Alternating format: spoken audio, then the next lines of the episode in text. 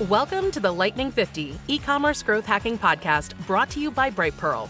Want to turn your business into a cash generating machine? You've come to the right place. This bite sized podcast reveals the technology secrets fueling the world's fastest growing online brands. And for our host, we have retail industry expert Caroline Baldwin.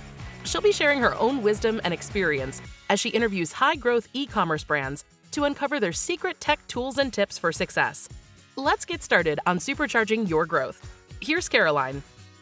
Hello, I'm Caroline, and welcome to the Lightning 50 e commerce growth hacking podcast.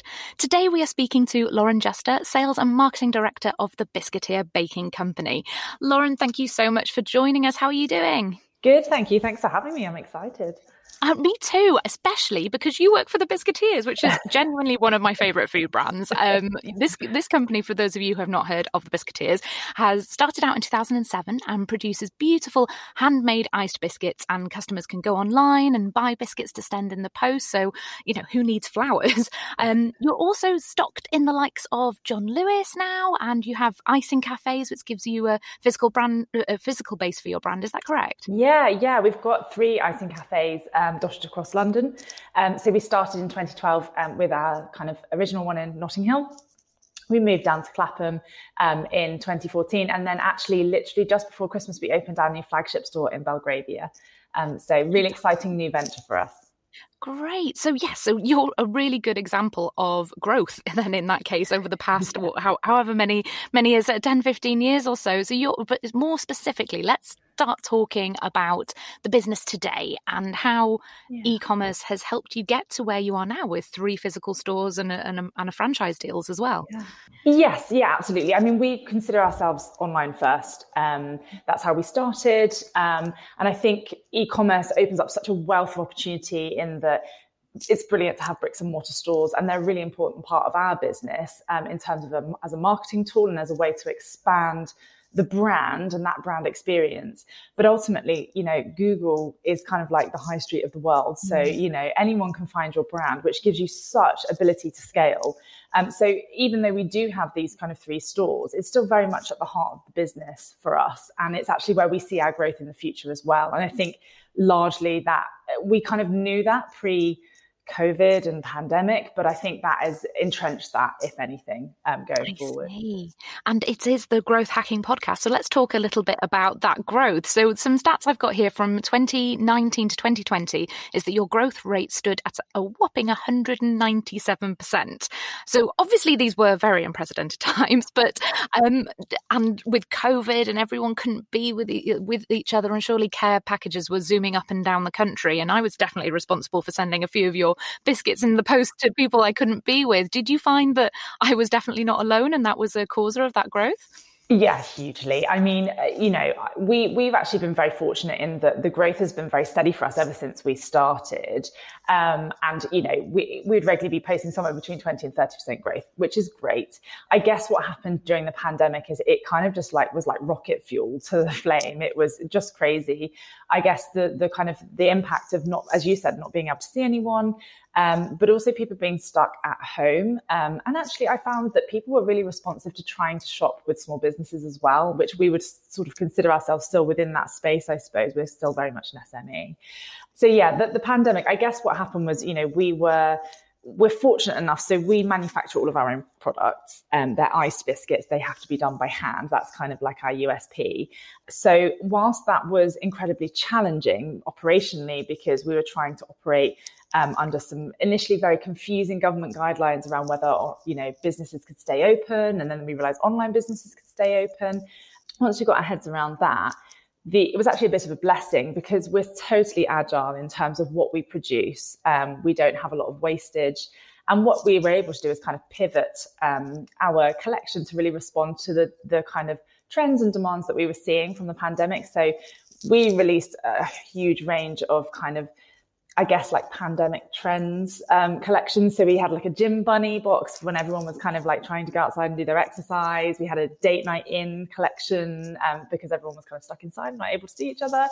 But also we were able to respond to, I guess, the demand we were seeing in lots of places for you know, people wanted to do activities at home. So we designed a collection of um, DIY kits so people could have a go at icing their own biscuits at home, um, which was a huge seller for us throughout the whole of the, the kind of three lockdowns, I suppose, that we went into. And I guess at the end of it, I felt that, um, you know, whilst we can't say that we're responsible for the demand that we saw um, that came off the back of the pandemic, I think what we're able to do was respond to it in a way and make the most of the wave that was kind of coming our way, which is something I feel particularly proud of, or I know the business feels proud of too, like the team here were amazing in, in kind of going for that response. Fantastic. So has that been what you would maybe describe a bit of a secret to your success was being able to, COVID or not, pivot towards, um, you know, we, have just had Valentine's Day and yeah. you've done some really interesting things there. And yeah. every um, every holiday or seasonal, um, there's a little, there's always like a kind of kitsch little connection there. Has that been one of the things that's been helpful, having that personalized experience, I suppose? I think being responsive to trends, I, what, what, I've learned very much over the last over the last year, so we had this fantastic growth, and then this year we've been fortunate enough to kind of maintain similar levels to what we saw before. But it's been quite hard. It's been a, a slightly harder work, I suppose, this year because I think that initial burst of of kind of gifting, online gifting, has maybe uh, uh, kind of slowed down slightly. Mm. Um, but I think what we've been able to do is kind of really respond to the trends that we're seeing and it helps us then it's not I slightly think if you don't do that, it's like pushing water uphill slightly. You know, it's very difficult to, to, generate, especially because we're quite a niche brand, to generate that demand without having that wider, I guess, spotlight on it from people like in the media or just in general. Um, so I think that's probably one of the keys to our success is watching that market and, and reacting to what people want as well. So interesting. You got a really interesting background. So you you were actually head of e-commerce at the Biscuiteers at one point, and now you're in sales and marketing. Is that correct? Yeah. So you've gone from the techie side through to the trends and marketing. That's uh, that's really fascinating. What have some of the um, challenges been from the technology perspective as well as the marketing side? You must be able to see both sides of the coin. Yeah, no, definitely. And and for us, they they are completely combined as well. I don't think I could have made that shift. I think the what's fantastic about Biscuiteers is they realise how important that e-commerce arm is. You know, it is the driving force behind the business. And I don't think I would have been able to make that jump in many other businesses, but because they value it so much, it's amazing. I suppose it, the thing that's been a challenge for us from a technology perspective, and I think it's the same challenge that goes across every business, is having all of that data in one place.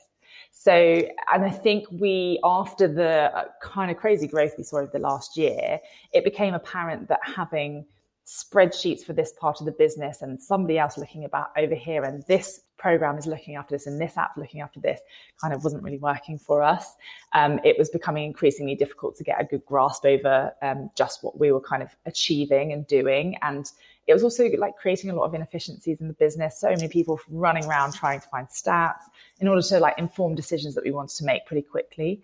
So i think that is something that i've really noticed. And you know when i was the head of e-commerce it was something that I realized pretty early on. We had a, a POS system for our stores and we had our e-commerce um, app. We used Magento. Um, and having two separate databases, two separate catalogs was, was just no good for anyone. So um, part of my role there was to combine that by choosing a new POS system that could kind of link both together, which was fantastic. And I think we realized from there just how great it was when you can have that link up and how important it was going to be for us if we want to try and scale any further.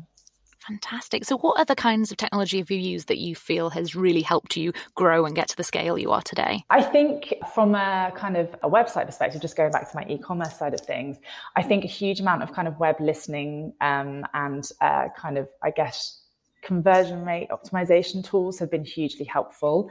Um, what I think I've realized and that I've managed to carry from both of my roles is that if you ask and talk to your customer, they often will give you the solution to the to the problem that you think you have. Um, so things like Hotjar, we were using um, kind of Google Optimize for a while to really understand how customers were behaving across our uh, website.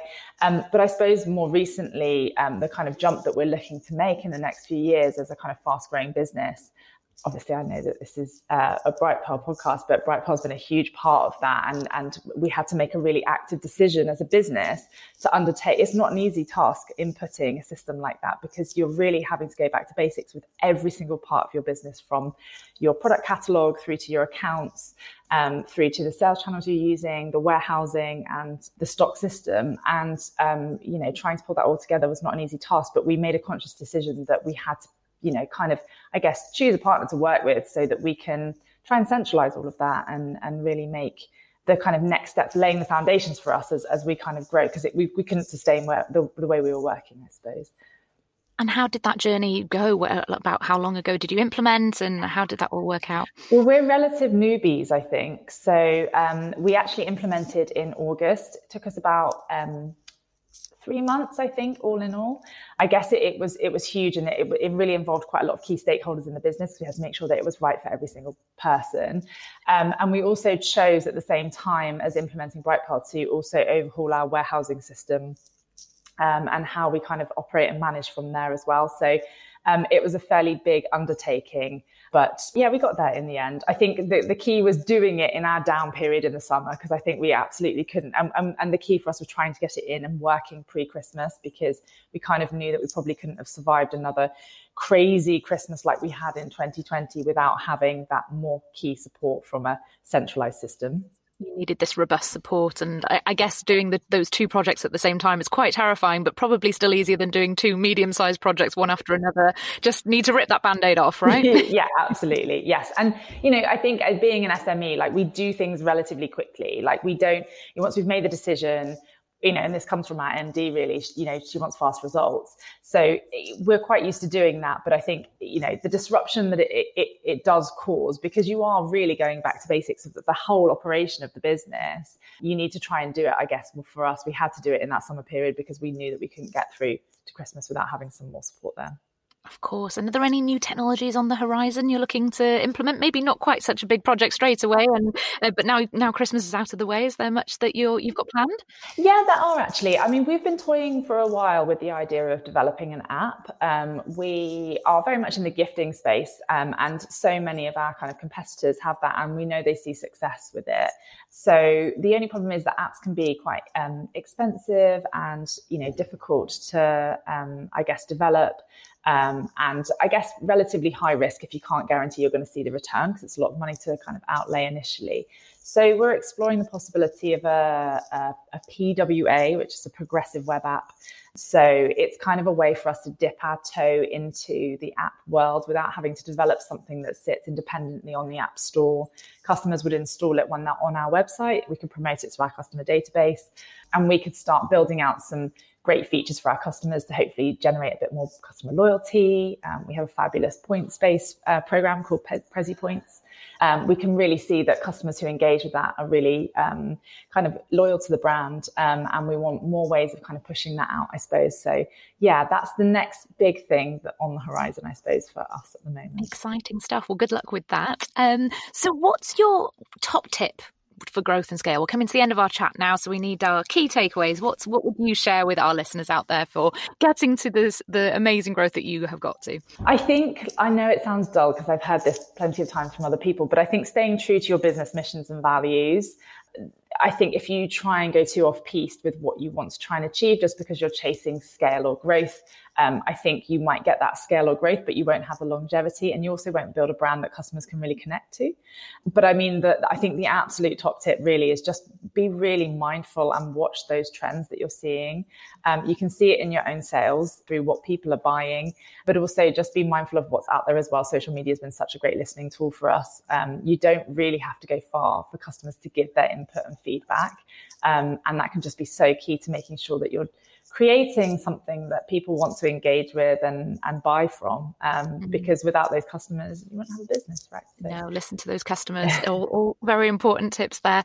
So you ranked 32 on the Lightning 50 list of fastest growing brands. What does that recognition mean to you, your the business that you work for, and the wider employees? Yeah, I mean, it's it's super exciting for us. I think having that recognition off the back of like an incredibly challenging year for everyone felt extra special.